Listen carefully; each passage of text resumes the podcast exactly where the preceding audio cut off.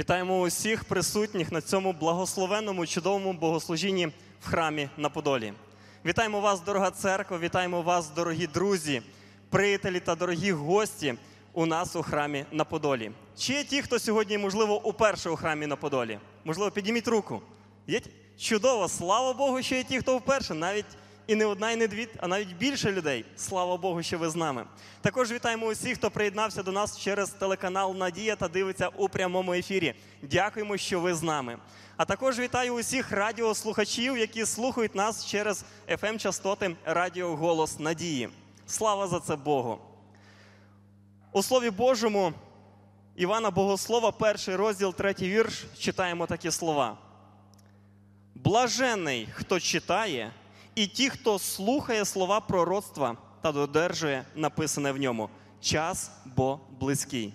Господь говорить, що ви щасливі, ви блаженні, коли, друзі, ми читаємо Слово Боже, коли ми слухаємо і виконуємо.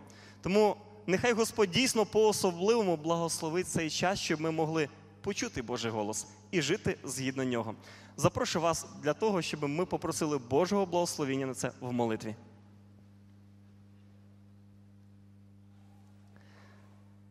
Дорогий Господь наш і Бог, ми дякуємо, що Ти бажаєш завжди робити нас щасливими.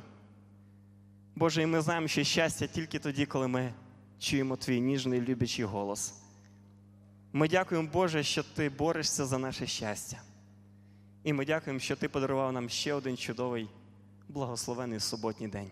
Благослови, Господи, нас, коли будемо відкривати сторінки Слова Твого. Дай нам не просто взяти для себе нову інформацію, а дійсно почути тебе і жити згідно слова Твого. Благослови кожного присутнього, благослови кожного, хто дивиться та слухає нас. В ім'я Ісуса Христа, молитва наша. Амінь. Сідайте, будь ласка. А зараз до вашої уваги буде чудовий музичний твір.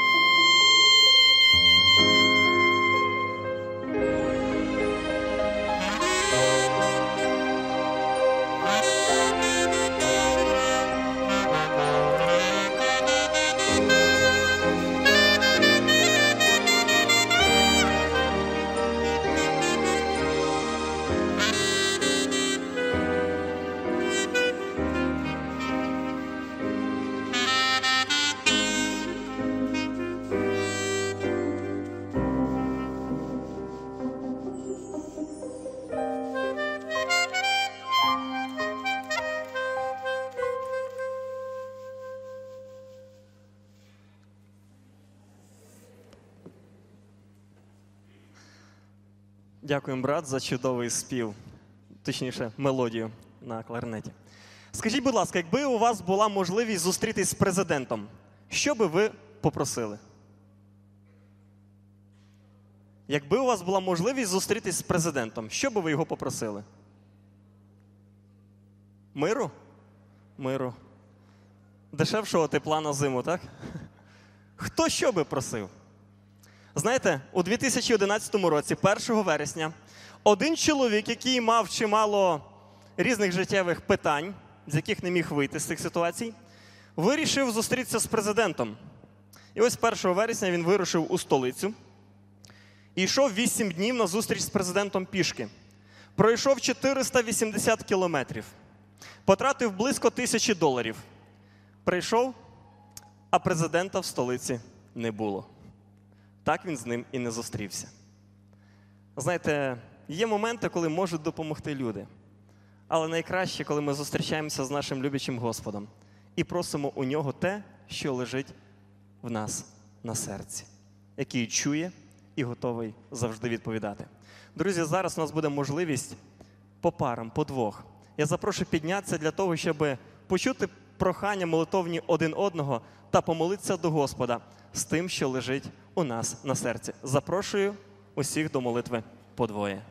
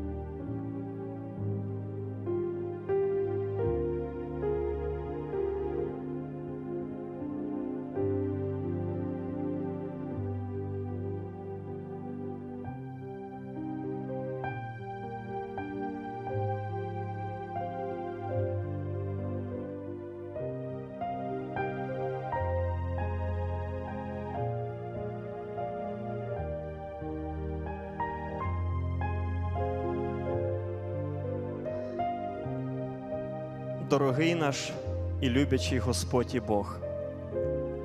Ми дякуємо Тобі за те, що Ти завжди радий чути нас. Дякуємо, Господи, що можемо приходити до Тебе з тим, що лежить у нас на серці.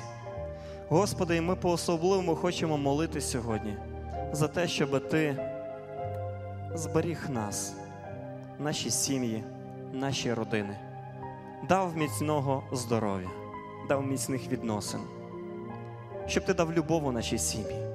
Дай любов і єдність також і у нашу церкву, де нам жити в єдності і в турботі один про одного.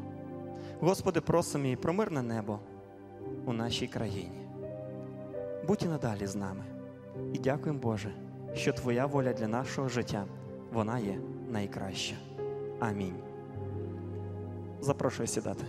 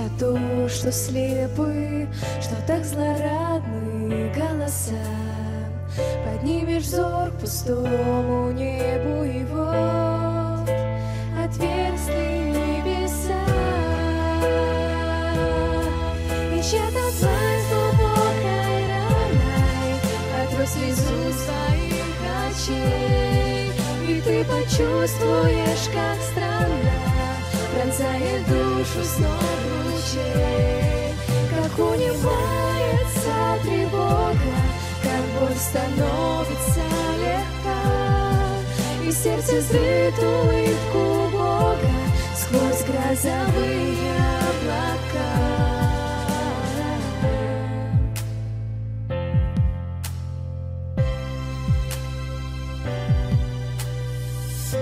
пригвоздят к столбу позора За все добро, что им творил. А кляксы пошлостей и вздора Окажутся чернее чернил.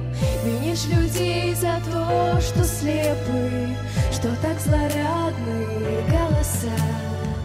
Поднимешь взор к пустому небу вот отверстые небеса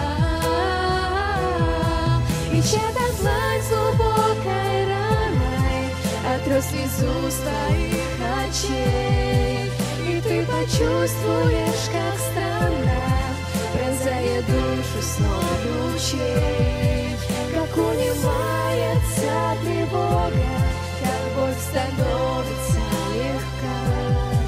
И сердце зрит улыбку Бога Сквозь грозовые облака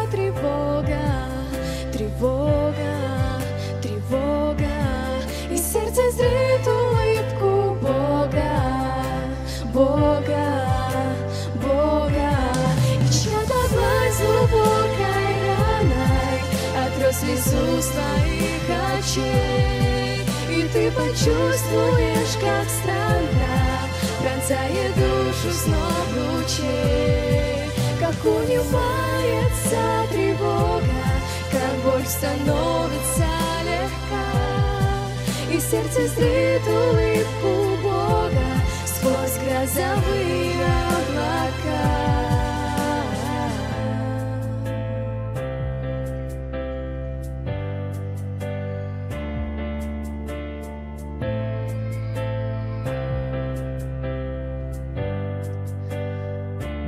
Сьогодні для нас словом проповіді буде ділитися пастор Володимир Коцій. Запрошую вас. Володимире, вітаємо вас в цей чудовий суботній день. Як ваш настрій сьогодні? Що дякувати Богу, гарний. А, Скажіть, будь ласка, як у вас проходить осінь? Ви любите осінь? Я скажу, що люди, які живуть в місті, вони дуже часто не замічають те, що відбувається навколо них. Тому що ще зранку темно, ми вже йдемо з дому, повертаємось дуже пізно, і постійні справи, справи, тому на превеликий жаль, ти не замічаєш те, що красиво. Хоча недавно ми їхали в подорож і проїжджали через ліс, і ти бачив ці красиві кольори лісу, який жовтіє, де-не-де зелені ще такі лишилися фрагменти. Слава Богу за те, що ми маємо таку барвисту осінь в нашій країні. Е, Скажіть, будь ласка, яка у вас сьогодні тема? Про що ви будете проповідувати? Е, Уривком для наших духовних роздумів це буде цей фрагмент, коли двоє учнів, Клеопа і його друг, вони йдуть в Емаус, у них велике розчарування. І коли вони зустрічаються з Христом, все закінчується дуже і дуже радісно для них. Чому саме ця тема? Справа в тому, що щось подібне і ми переживаємо. У кожного із нас є свої труднощі, переживання. І часто ці труднощі вони прибивають нас. Але Слово Боже показує, що є щось далі краще, і є той мир, який Господь готовий дати в кожне серце. Дуже вам дякую. Хай Господь благословить вас у проповіді слова. Дякую. А зараз ми звертаємося до наших найменших слухачів Євангелія, до наших діток. Ми запрошуємо вас на дитячу історію. І також ми запрошуємо Уляну Куці, яка дітей поведе в цій історії.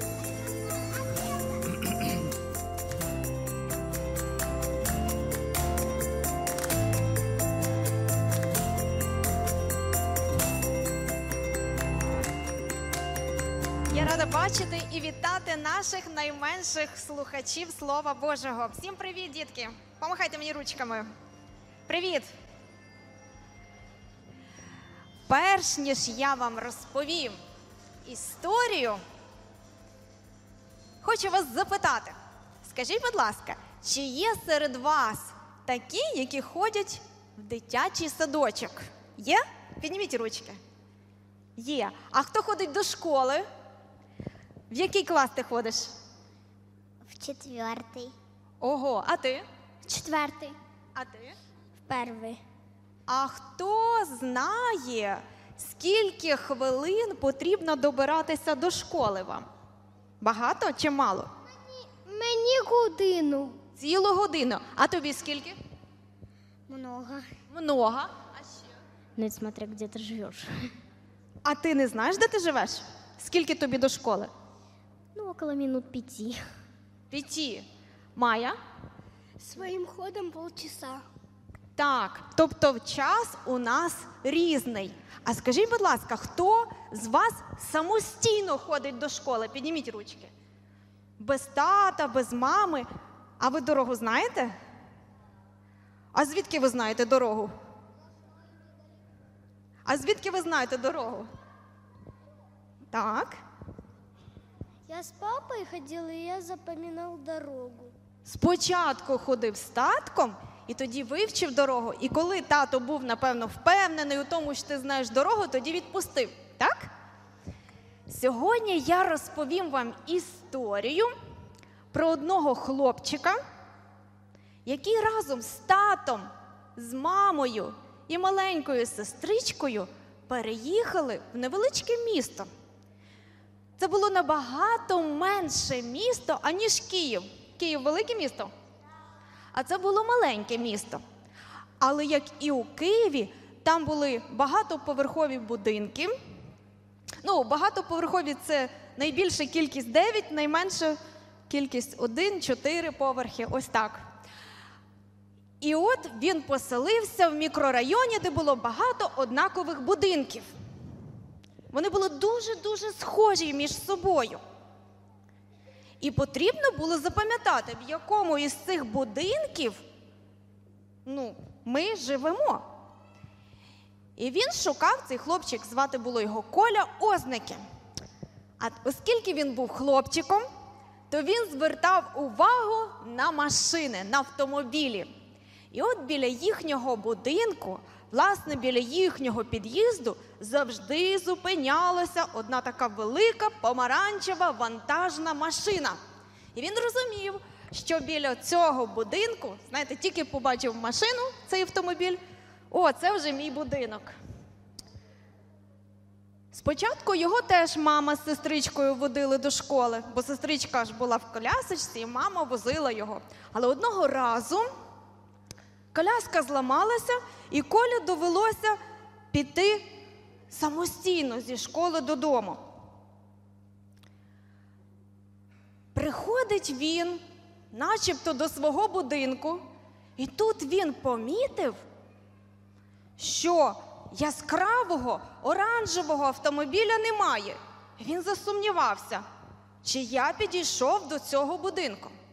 От зараз я хочу звернутися до вас, дітки, які би ви дали поради хлопчикові колі, як попасти до своєї домівки? Є варіанти допомоги? Так. Потелефонувати мамі. Ну він подумав, що було б непогано, але це був час, коли мобільних телефонів у той час не було. Так, ще які будуть поради? Е, Спам'ятати, де стояв оранжевий автомобіль. Згадати місце, де був автомобіль. Ще які будуть варіанти? Смотреть на свій номер. На номер будинку. Ти знаєш, дуже хороша порада. Він так подивився на номер будинку, але не знайшов чомусь. Ще яка буде порада? Рахувати під'їзди. Порахувати під'їзди. Ну, він теж так попробував, але чомусь йому це не допомогло. Ще буде якийсь варіант. Помолитися Богу. Справді, він згадав, що його батьки вчили помолитися Богові. Хоча, знаєте, яка йому думка прийшла? Запитати когось із присутніх, ну, вірніше, тих, яких ходили з людей. Але він тут же згадав, що з незнайомими людьми батьки вчили не сильно спілкуватися. І тут він скористався порадою помолитися Ісусові. Він попросив Ісуса, щоб той йому якимось чином допоміг або підказав, як же ж йому знайти свій під'їзд. І раптом, після молитви, коли він відкрив очі, він побачив невеликого собаку, який бігав. І що цікаво, що цей собака ну, був з господарем, тому що господар вигулював цього собаку. І тут господар йому сказав: Тигрику, додому.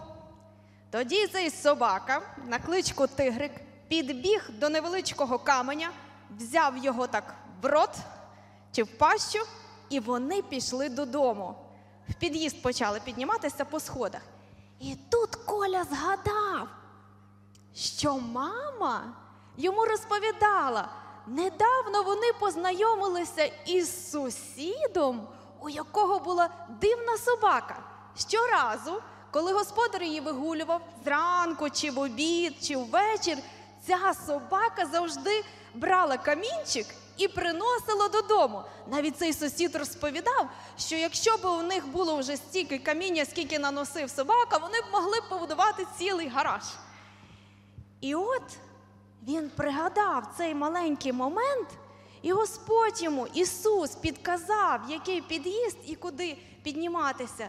І таким чином Коля, ідучи за собакою і за його господарем, зайшов в правильний під'їзд, і вже в під'їзді він зорієнтувався, як потрапити до своєї квартири. І я б хотіла, щоб ми з вами з цієї історії запам'ятали щонайменше два уроки. Перший з них звертати увагу на невеличкі деталі, які є в нашому житті, адже вони нам можуть щось пригадати. І другий урок завжди просити допомогу у кого? В Ісуса. І Він завжди нам якимось чином, але завжди нам допомагає. Тому зараз я вас запрошую піднятися до молитви. Є бажаючі помолитись? Дорогий Ісус, дякую тобі за цей чудовий день. Дякую, що ти з нами нас оберігаєш, даєш нам мудрості, сили, здоров'я. Допомагай нам у житті, щоб ми ніколи не цірялись. Допомагай нам, щоб ми завжди були з тобою і в тебе вірили. Амінь. Амінь. Ще є бажаючі.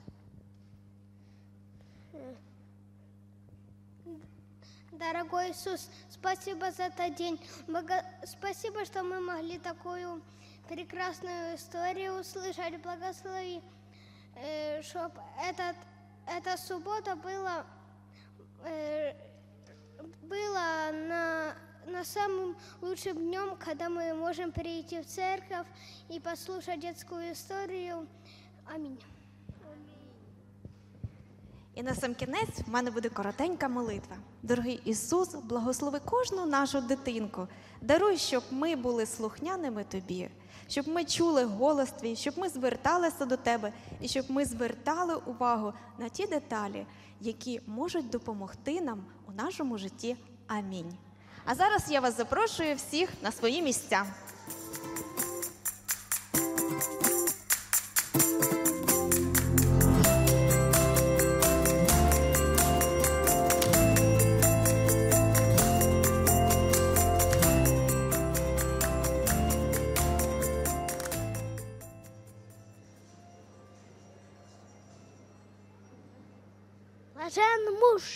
Который не ходит на совет нечестивых и не сидит в собрании развратителей, но в законе Господа воля его, и о законе он размышляет день и ночь, и он будет как дерево, посаженное при потоках вод, лист которого не вянет, и во всем, что не делает, успеет.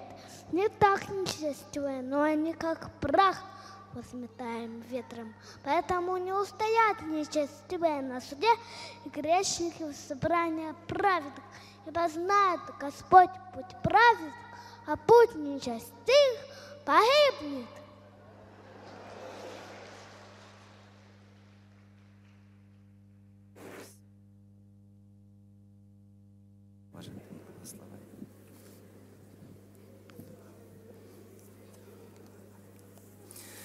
Отож, дорогі друзі, дорогі слухачі вічного Євангелія, дорогі наші телеглядачі, ми знаємо, що дорога праведних, вона яка істина, і вона устоїть. Путь нечестивих це є путь до загибелі. Сьогодні ми маємо велику перевагу зібратися разом суботнього дня в домі молитви. Сьогодні ми маємо велику перевагу відкривати Євангеліє для того, щоб це Євангеліє промовляло до кожного із нас, до мене і до вас.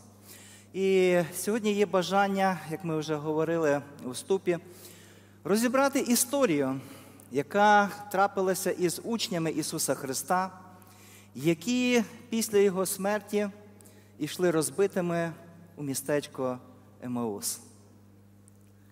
І для нас ця історія є цікавою тим, що вона закінчилася позитивно. І ось щось подібне в нашому житті так само відбувається.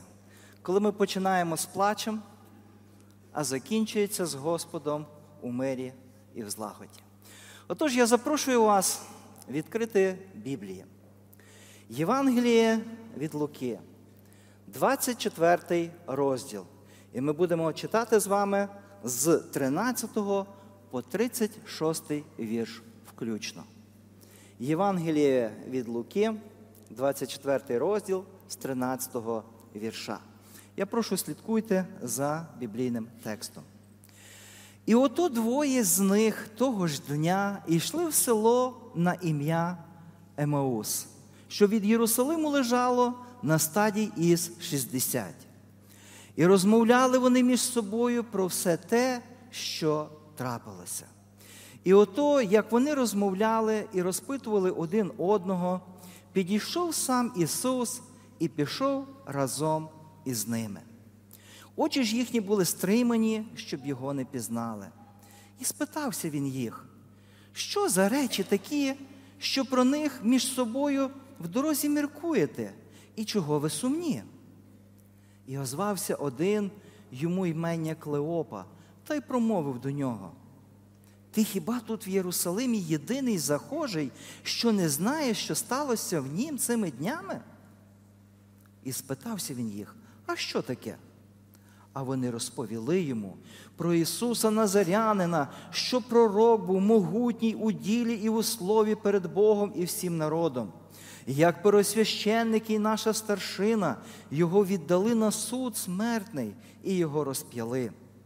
А ми сподівались були, що це той, що має Ізраїля визволити. І до того ж, оце третій день вже сьогодні, як усе оте сталося. А дехто з наших жінок, що рано були коло гробу, нас здивували. Вони тіла його не знайшли, та й вернулися і оповідали, що бачили і з'явлення ангелів, які кажуть, що живий він. І пішли дехто з наших до гробу і знайшли так, як казали і жінки, та його не побачили. І тоді він сказав їм: О, безумні і запеклого серця, щоб повірити всьому, про що сповіщали пророки. Чи ж Христові не потрібно було терпіти і увійти в свою славу? І він почав від Мойсея і від пророків усіх, і виясняв їм з усього Писання, що про нього було. І наблизились вони до села, куди йшли. І він удавав, ніби хоче йти далі. А вони не пускали його, намовляючи, зостанься з нами, бо вже вечоріє і кінчається день.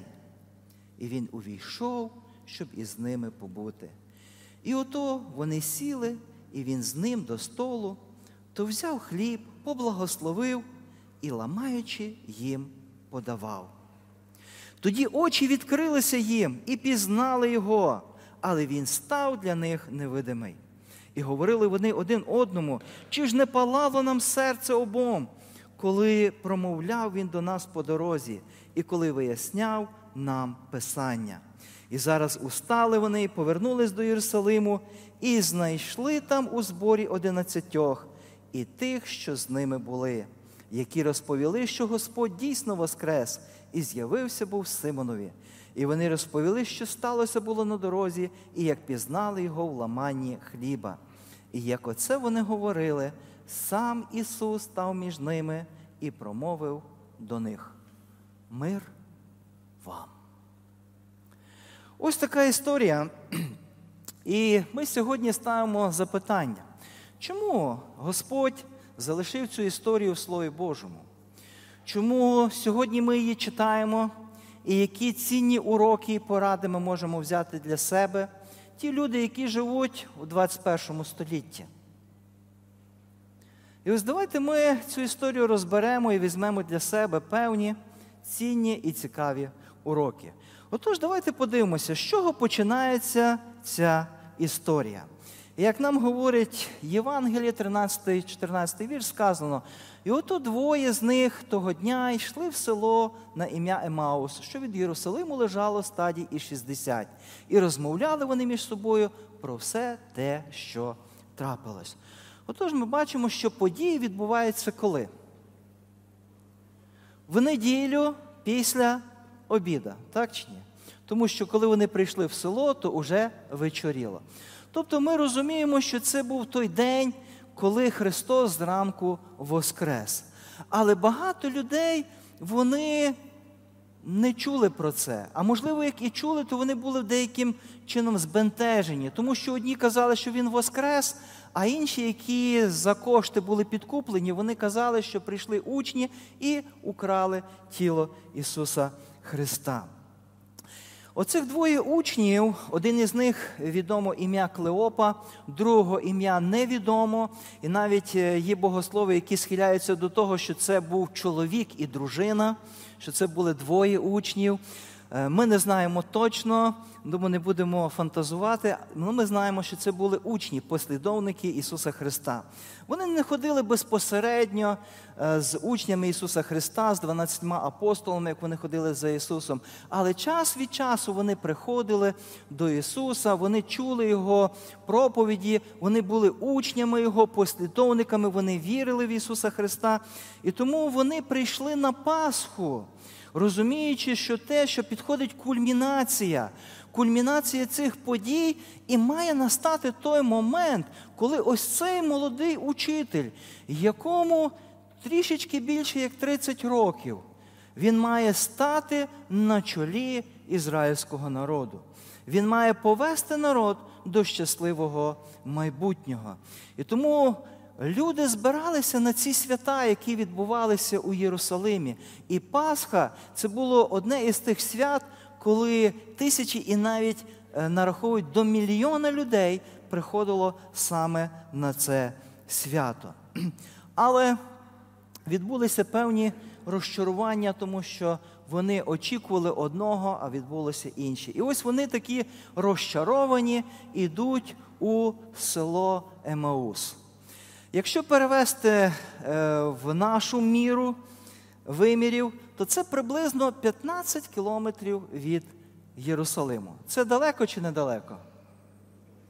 Ну, як для кого? Ну, я думаю, що це є не, не така вже і велика відстань. Е, І люди колись ходили пішки, вони не тільки, скажімо, їздили транспортом, але тим не менше потрібно було декілька годин. І ось вони не просто ідуть, але кожна людина, коли має співбесідника, напарника, вона завжди про щось говорить. Ось про що вони говорили між собою? І ось ключовим моментом, що тривожило цих людей, це те, що відбулося в Єрусалимі. А що відбулося декілька днів тому? Що відбулося в п'ятницю? Два дні тому. Того молодого учителя, на якого всі уповали і надіялися, розіп'яли і причислили до числа розбійників. Він лежав в гробі, і всі їхні надії, і всі їхні найбільші сподівання, вони фактично були знищені. Вони були розбиті, тому що розп'яття Христа для них це була трагедія. Але з іншого боку, для них було певне збентеження те, що могила в неділю зранку, де було покладено тіло Ісуса Христа, була якою? Була порожньою. Різні чутки, що робити далі? І ось в цей момент ми читаємо з 15-го вірша, і ото, як вони розмовляли і розпитували один одного, підійшов сам Ісус і пішов разом із ними. Очі ж їхні були стримані, щоб його не пізнати. І спитався він їх, що за речі такі, що про них між собою міркуєте в дорозі, і чого ви сумні? Уявляйте собі тих людей, які прийшли побачити Ісуса. І ось цей Ісус, якого вони хотіли бачити і поставити на царя, Він підійшов до них, але вони його що? Не побачили. Знаєте, якщо просто пройти мимо, можливо, ти от, долю секунди ти не побачив, це одне. Але коли людина йде з тобою, з тобою розмовляє, і ти її не можеш пізнати, ви знаєте, це про щось говорить. Про що?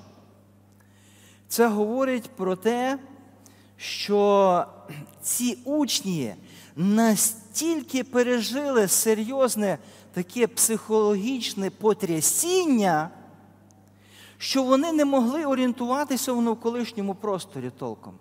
Вони не могли розуміти, це для них був такий величезний стрес. Дуже гарно про це описано в книзі Бажання віків, де сказано про те, що ці учні, коли йшли і розмовляли, то вони ридали. Це означає, що їхні сльози вони настільки стікали з їхніх очей, що вони просто-напросто нічого і не бачили навколо. Вони, можливо, йшли наугад, знали, що туди от дорога, і цією дорогою фактично йшли. Тому вони настільки були збентежені, настільки розчаровані, що вони просто-напросто не бачили нічого. Але Ісус бачив їхню трагедію. Він бачив їхнє розчарування. І, дорогі друзі, сьогодні, коли Ісус дивиться на кожного із нас, коли Він дивиться сьогодні на мене, коли Він дивиться на вас, Він бачить в моїх очах, в ваших очах ті переживання, які в кожного із нас є. Можливо, хтось сьогодні переживає за своїх рідних і близьких, які захворіли. Можливо, хтось недавно почув страшний діагноз для себе чи для когось із рідних. Можливо, у когось відносини в сім'ї не наладжуються і є певні проблеми. І людина вже подумає про те, можливо, потрібно вже розривати цю сім'ю, тому що я не можу більше терпіти цього. Хтось, можливо, переживає, що втрачає роботу, а сім'ю потрібно годувати непростий час. Можливо, батьки сьогодні переживають за своїх дітей, а діти за своїх батьків. Хтось, можливо, переживає про нерозділене кохання. Можливо, хлопець чи дівчина не захотіли дружити, і, можливо, навіть і жити не хочеться. І такі моменти є. Ви знаєте, цей список ми можемо продовжувати, продовжувати і продовжувати. Але, дорогі друзі, Сьогодні Христос, дивлячись мої і ваші очі, Він знає ті переживання, які є у мене. Він знає ті переживання, які є у вас. Тому що, дивлячись в очі цих людей, які не бачили Христа, Він бачив все ж таки їхні переживання і труднощі. І тому він і підійшов саме до них для того, щоб потішити їх і дати їм в кінцевому результаті мир. Ми, як адвентисти сьомого дня, не віримо в таку теологію, яка називається теологія благополуччя. Що це за така теологія? Є люди, які називають себе християнами, і вони вважають, що якщо ти справжній віруючий християнин, то в твоєму житті ніяких труднощів і ніяких переживань не має бути. У тебе все має бути найкращим чином. Прекрасне житло, дорогий автомобіль, дорога одежа, ти маєш бути завжди здоровий і успішний. Вірите ви в таку теорію чи ні? Знаєте, життя показує, що в практиці відбувається все по-іншому. І ми розуміємо чому? Тому що ми живемо в цьому світі, де не тільки Господь керує, але і сатана, який намагається зашкодити благополуччю дітей Божих, який намагається зробити наше життя нещасним і нестерпним. І тому ми розуміємо, що перші стріли, які направляє сатана, він в першу чергу направляє на кого? На послідовників Ісуса Христа. Тому, дорогі друзі, якщо і в наше життя приходять певні переживання і певні труднощі, не лякайтеся цього. Тому що ці переживання і труднощі прийшли ось до цих людей, до Клеопи і до його друга. Але тим не менше, тим не менше, з Божою допомогою ці проблеми що? Вони вирішилися. З Божою допомогою ці проблеми вирішилися.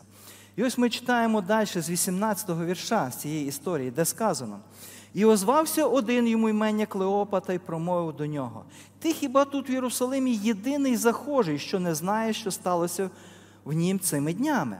І спитався він їх, що таке? І вони розповіли йому про Ісуса Назарянина, що пророк був могутній у ділі і в слові перед Богом і всім народом, як пересвященники і наша старшина, його віддали на суд смертний і його розп'яли. А ми сподівалися були, що це той, що має Ізраїля визволити. І до того ж, оце третій день вже сьогодні, як все це сталося. А дехто з наших жінок, що рано були коло гробу, нас здивували. Вони тіла його не знайшли, та й вернулися, оповідали, що бачили з'явлення ангелів, які кажуть, що живий він. І пішли дехто з наших до гробу і знайшли так, як казали і жінки, та його не побачили. Отож, дорогі друзі, давайте ми подивимося, як діє Ісус у житті цих людей. Тому що подібним чином Він діє в моєму житті і в вашому житті. І коли Він бачить мої заплакані очі, можливо, стурбовані, розчаровані, то Він поступає подібним чином, як Він поступав з цими людьми. І ось якщо ми подивимося на оцей уривок, як ми тільки що прочитали, що ми можемо сказати? Що робить Ісус? Знаєте, професійний психолог сказав би сьогодні. Він дав можливість цим людям що зробити? Виговоритися. Виговоритися, виплакатись. Ну так же чи ні? І вони почали розказувати, що їх турбує, які в них переживання, чого вони плачуть, чому вони туди йдуть, які були в них сповідання, які в них були надії і так далі. Тобто ми розуміємо, що Ісус викликає їх на діалог, дає можливість їм виговоритись і що? І виплакатись. І розказати про ті надії, які не збулися у їхньому. Ми, як віруючі люди, розуміємо, що це таке. Одним словом. Що він дав можливість зробити цим людям? Клеопі його другові. Дорогі друзі, це є молитва. Згідні ви з цим чи ні? Це є молитва, це є розмова моя, коли я розмовляю із своїм творцем. І в дійсності отой творець, який їх створив, він поруч ішов з ними. І вони що робили? Вони розмовляли. І ми маємо, дорогі друзі, правило номер один із цієї історії. У нас буде декілька правил. І так, вирішення всіх наших проблем має початися із чого? Із молитви. Коли у нас сльози закривають і ми нічого не бачимо, ми не знаємо, куди бігти, не знаємо, що робити, Господь показує нам вихід. Що в першу чергу потрібно зробити?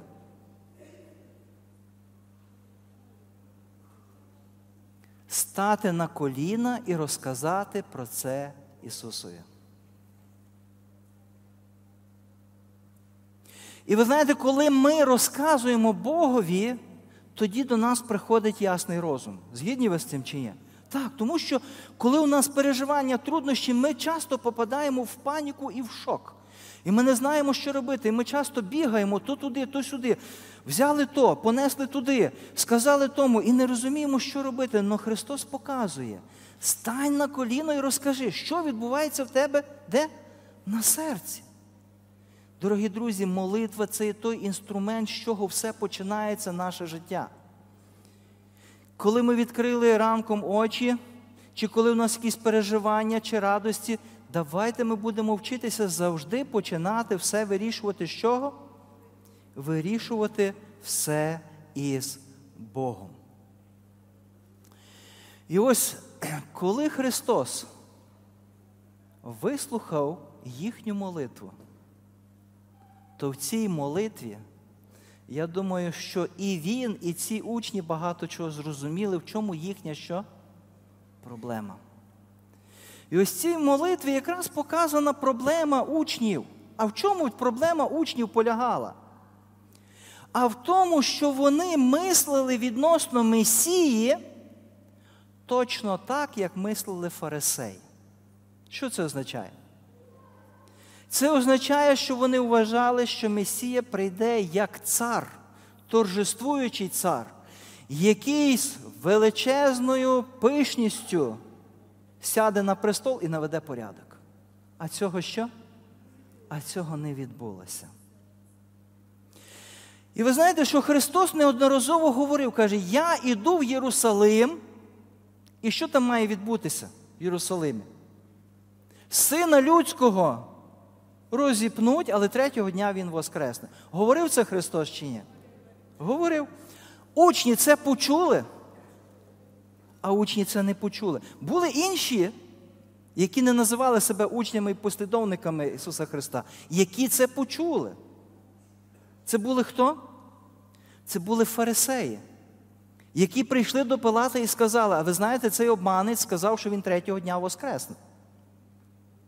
Тобто це не було просто сказано на вушко 12 учням, що ось я іду і там мене уб'ють, я третього дня воскресну. Про це знали всі, навіть вороги, коли Христос ясно і чітко їм це говорив. І ось тут виявлена якраз і проблема цих людей. І далі, як Христос діє, читаємо ми з 25-го вірша. І тоді Він сказав їм: о, безумні без е, запеклого серця, що повірити всьому, про що сповіщали пророки. Чи ж Христові не це перетерпіти треба було і ввійти в свою славу? І він почав від Мойсея, від пророків усіх, і виясняв їм з усього Писання, що про нього було. І так ми бачимо правило номер два. Що робить Христос? Скажіть. А він бере ось цю книгу, яка у нас є, правда? Він відкриває і каже, читайте. І він цитує звідтіля цитати, він розказує все, що має бути, що писав Мойсей, що писали пророки, як, які події мають відбуватися і що за чим мало слідувати. І він все це їм що робить? Він все це відкриває. Причому відкриває, дорогі друзі, різ... різносторонньо. У нас часто є такі моменти, коли ми любимо читати улюблені біблійні тексти. Є таке чи нема? Є. У нас може бути улюблені теми в Біблії, і ми тільки ті теми розбираємо. Але Христос показує, що Біблію ми повинні розглядати з усіх сторін. Як пророк Ісая каже, трішки там, трішки там. І все це в комплексі повинно створити ось ту гармонійну картину, про що говорить саме Біблія. Тому, дорогі друзі, Господь сьогодні звертається до мене і до вас, що нам потрібно досліджувати що? Слово Боже. Не тільки якусь частину Біблії, а все Писання від першої і до останньої сторінки.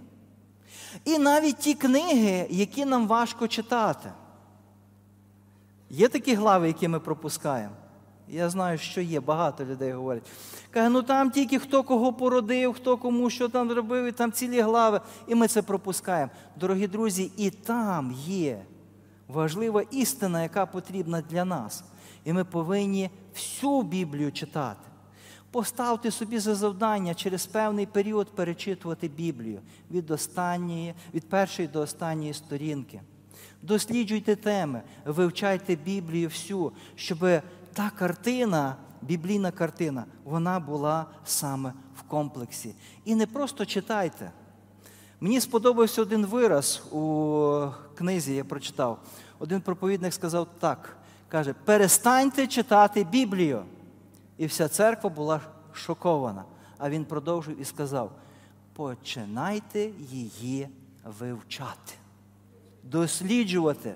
Не просто читати, знаєте, а досліджувати і замислюватись. Коли ви їдете на роботу в трамваї чи в тролейбусі, згадуйте ті тексти, які ви зранку почитали. Знаєте, я зауважив такий парадокс цікавий, що дуже багато відкриттів, які Бог мені відкрив, і розуміння біблійних текстів, я отримував тоді, коли приймав душ.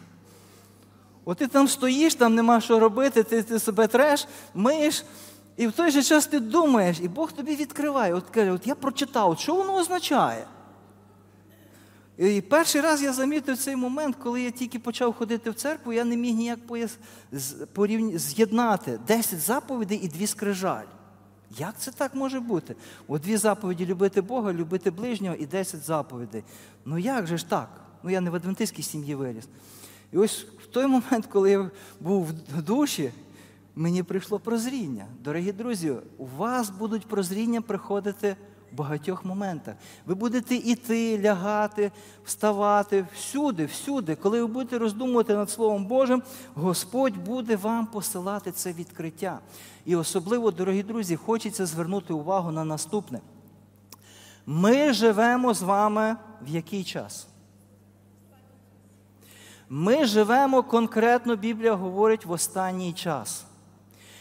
Ті події, які зараз розвиваються і будуть розвиватись, вони будуть розвиватися миттєво. І якщо ми сьогодні не будемо готові, не будемо розуміти, що відбувається навколо нас в цьому світі, ми не зможемо зорієнтуватись. Ми будемо розбиті, як ті учні, які не розуміли, що їм робити і куди йти. І коли сьогодні в книзі Откровення ми читаємо в сьомому розділі з першого вірша наступне сказано: І по цьому я бачив чотирьох ангелів, що стояли на чотирьох кутах землі та тримали чотири земні вітри щоб вітер не віяв на землю, ані на море, ані на жодне дерево.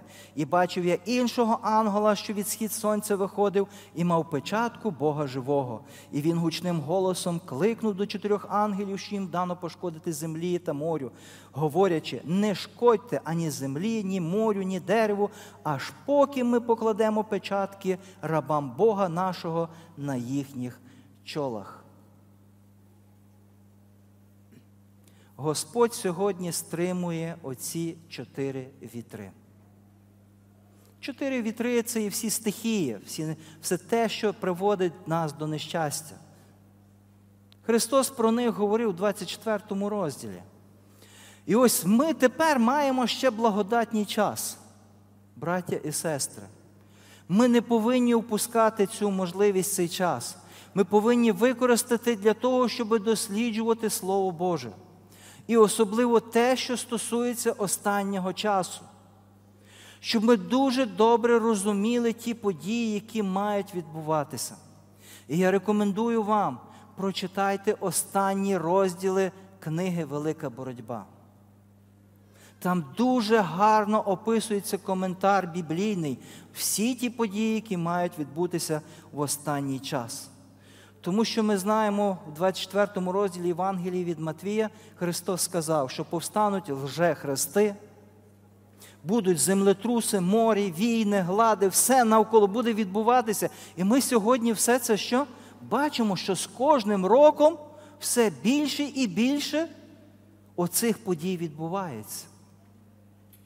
І ми йдемо до тої кульмінаційної події, до того величезного землетрусу, який знищить цю землю гріховну, що не лишиться живої душі при приході Ісуса Христа. І тому ми повинні бути саме готові. Ми повинні розуміти, що відбувається навколо нас. Ми повинні вивчати пророцтво. Вивчайте книгу Даниїла, вивчайте книгу Откровення, вивчайте інші книги Євангелія, все те, що сказав Христос про останній час, тому що ми повинні бути готовими. І ось події, ми повертаємося до наших подорожуючих в Емаус. І ось далі Євангеліє говорить, 28 вірш, 29. І наблизились вони до села, куди йшли, і він удавав, ніби хоче йти далі. А вони не пускали його, намовляли, зостанься з нами, бо вже вечоріє, і кінчається день. І він увійшов, щоб з ними побути. І ось тут ми бачимо, дорогі друзі, правило номер три, згідно якого діє Христос. Він викликає у нас спрагу. Ви зауважили таке, що коли ми не читаємо Слово Боже, нам все якось байдуже, правда? Коли ми починаємо читати Слово Боже, нам ще більше хочеться. Нам хочеться бути ближче до Христа. І ось ця спрага, вона виникає в кожного із нас. І ось цей момент важливо, щоб не приглушити оцю спрагу. Не відкинути її, не відставити її в сторону, а піти на поклик Святого Духа, тому що це Дух Святий діє в моєму і вашому серці для того, щоб бути з Христом, не залишатися цих моментів.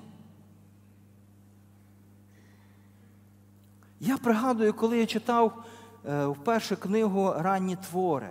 Це ще книга, яка була надрукована знаєте, ну, десь там вночі, в шафі, можливо, подушками обкладена була машинка, якийсь там екземпляр, не знаю, тому що треба було підставляти е, білий папір, щоб ти хоча б міг щось прочитати.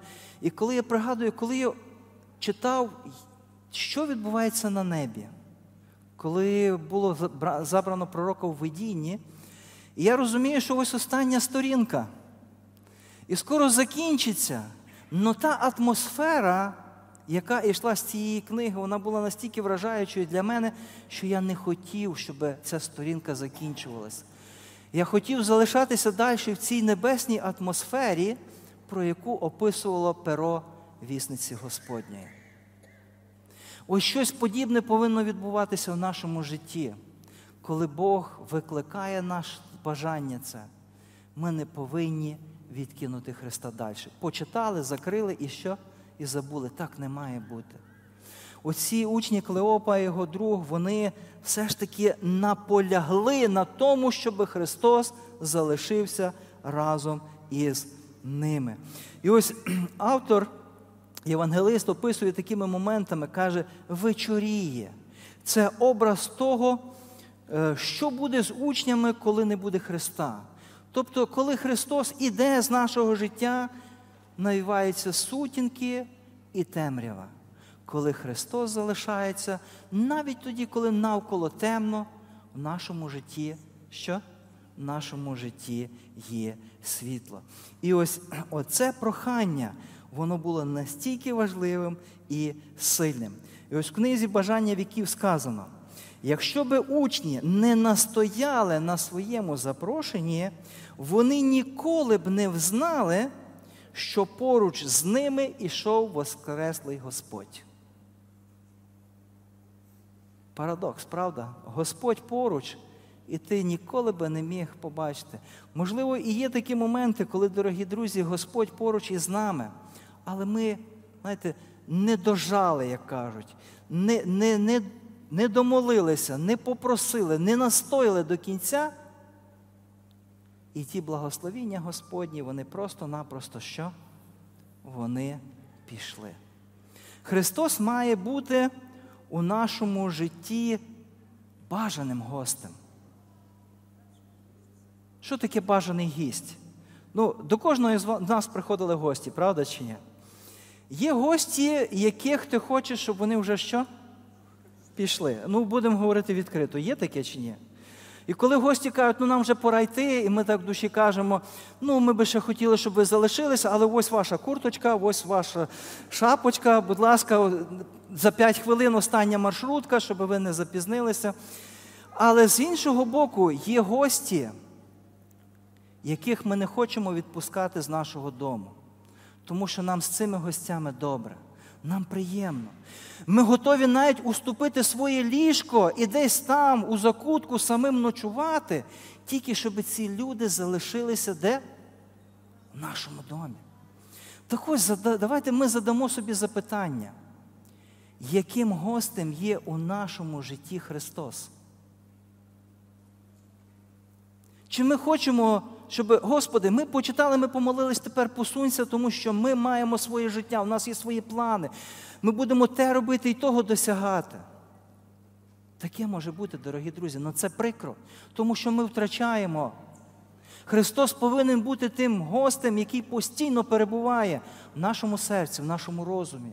Оце і важливий момент. Оце якраз те, що Христос вчить учнів, і Він залишився. Він залишився. Далі з 30-го вірша ми читаємо. І ото він сів з ними до столу та взяв хліб, поблагословив і ламаючи, подав їм. Тоді очі відкрилися їм і пізнали йому, але він став для них невидимим.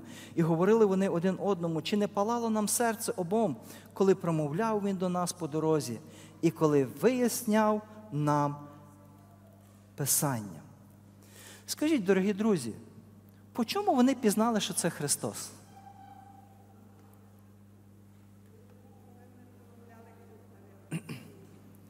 Напевно, що вони бачили, як Христос ламав хліб і благословляв, правда чи ні? Вони побачили специфічні рухи, вони побачили, можливо, ту інтонацію голосу, який він поблагословляв. Що це означає? А це означає, дорогі друзі, що вони згадали попередній досвід, який вони пережили з Богом. І так, наступне, четверте наше правило, про яке ми говоримо, ми повинні переживати досвіди з Богом. Записуйте собі їх. Розказуйте це своїм дружинам, чоловікам, дітям, батькам, рідним, знайомим, незнайомим людям ті досвіди, які ви пережили з Богом. А знаєте чому? Тому що коли Господь буде діяти у вашому житті, ви згадаєте той почерк Господній. І ви зрозумієте, що це рука Господня діє у нашому житті. Хто є тут присутній, хто не переживав жодного досвіду з Богом? Є такі чи немає? Я впевнений, що немає. Тому що кожен із нас, він віч навіч стикався з Богом. Ми переживали цей досвід. І Господь каже: пам'ятай, пам'ятай ту дорогу, якою тебе я вів. Пам'ятай те, що Господь створив в твоєму житті. Пам'ятай Голговський хрест, куди Христос пішов заради мене і заради вас. Чому? Тому що Він нас полюбив настільки, і будьте впевнені, що Він нас не залишить. Ми можемо його залишити, а Він що? А Він не залишить. І ось Євангелист далі описує з 33 го вірша. І зараз устали вони і повернулись до Єрусалиму і знайшли там у зборі одинадцятьох. А тих, хто з ними були, які розповідали, що Господь дійсно воскрес і з'явився був Симонові. А вони розповіли, що сталося було на дорозі, і як пізнали його у ламанні хліба. А тепер давайте ми згадаємо, яка відстань між Емаусом і Єрусалимом. Ми спочатку говорили. Хто пригадує? Скільки? 15 кілометрів. 15 кілометрів. Це багато чи мало?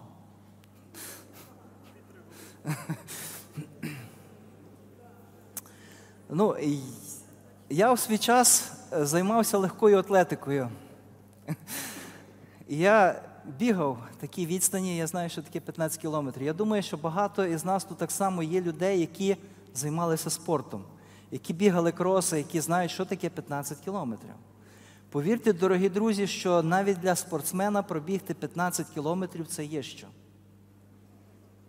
Але цих двоє людей вночі не по асфальтованій дорозі, а по каміннях, по горах. Вони пробігли 15 кілометрів для чого?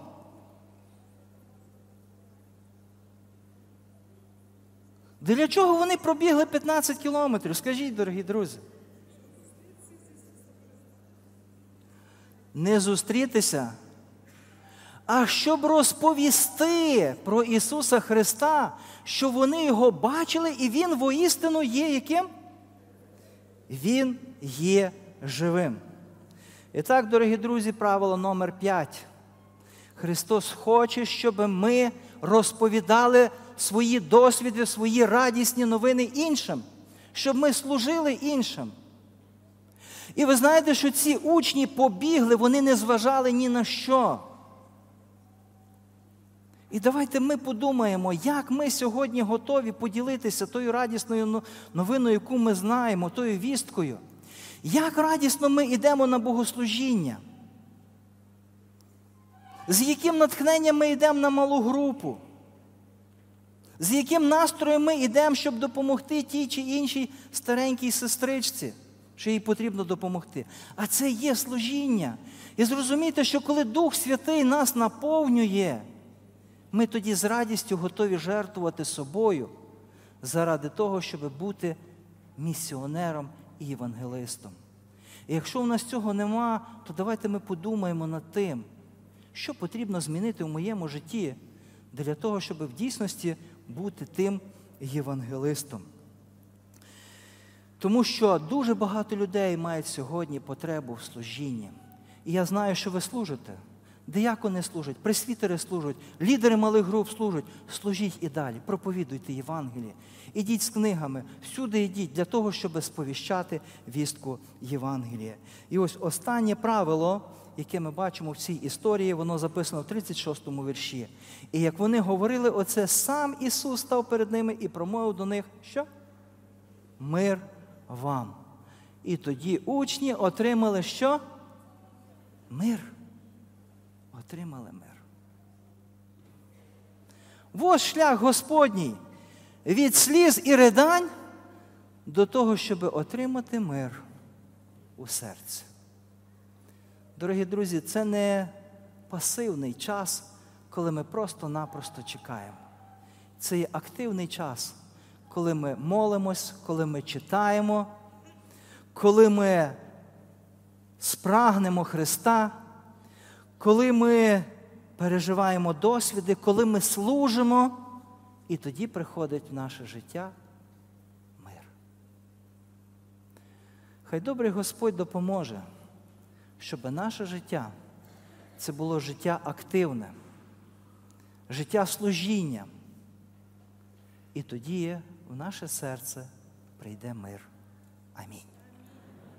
Я запрошую вас до молитви.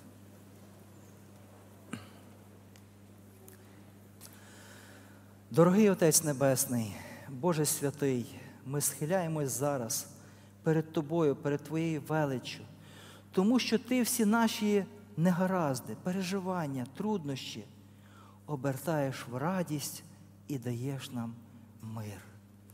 Допоможи нам, Господи, ходити Твоїми дорогами.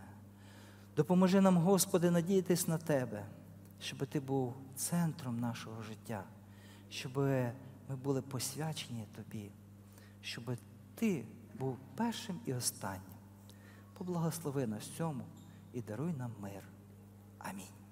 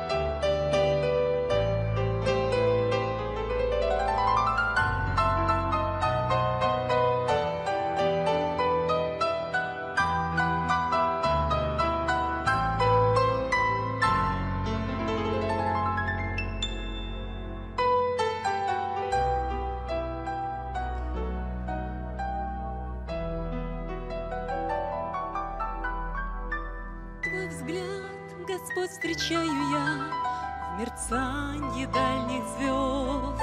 И всем сознанием чаю я Когда к себе возьмешь. И там в объятиях вечности Где счастье и простор. Родной до бесконечности Я твой увижу взор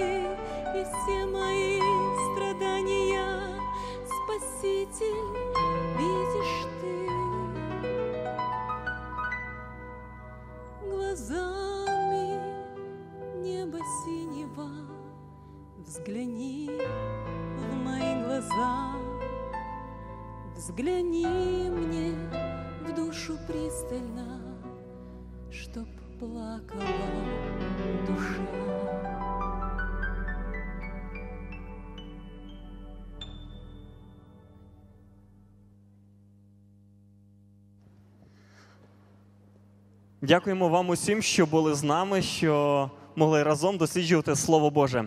Запрошуємо вас наступну суботу тут, у храмі на Подолі. А також е, ті, хто приєдналися до нас через теле та радіо.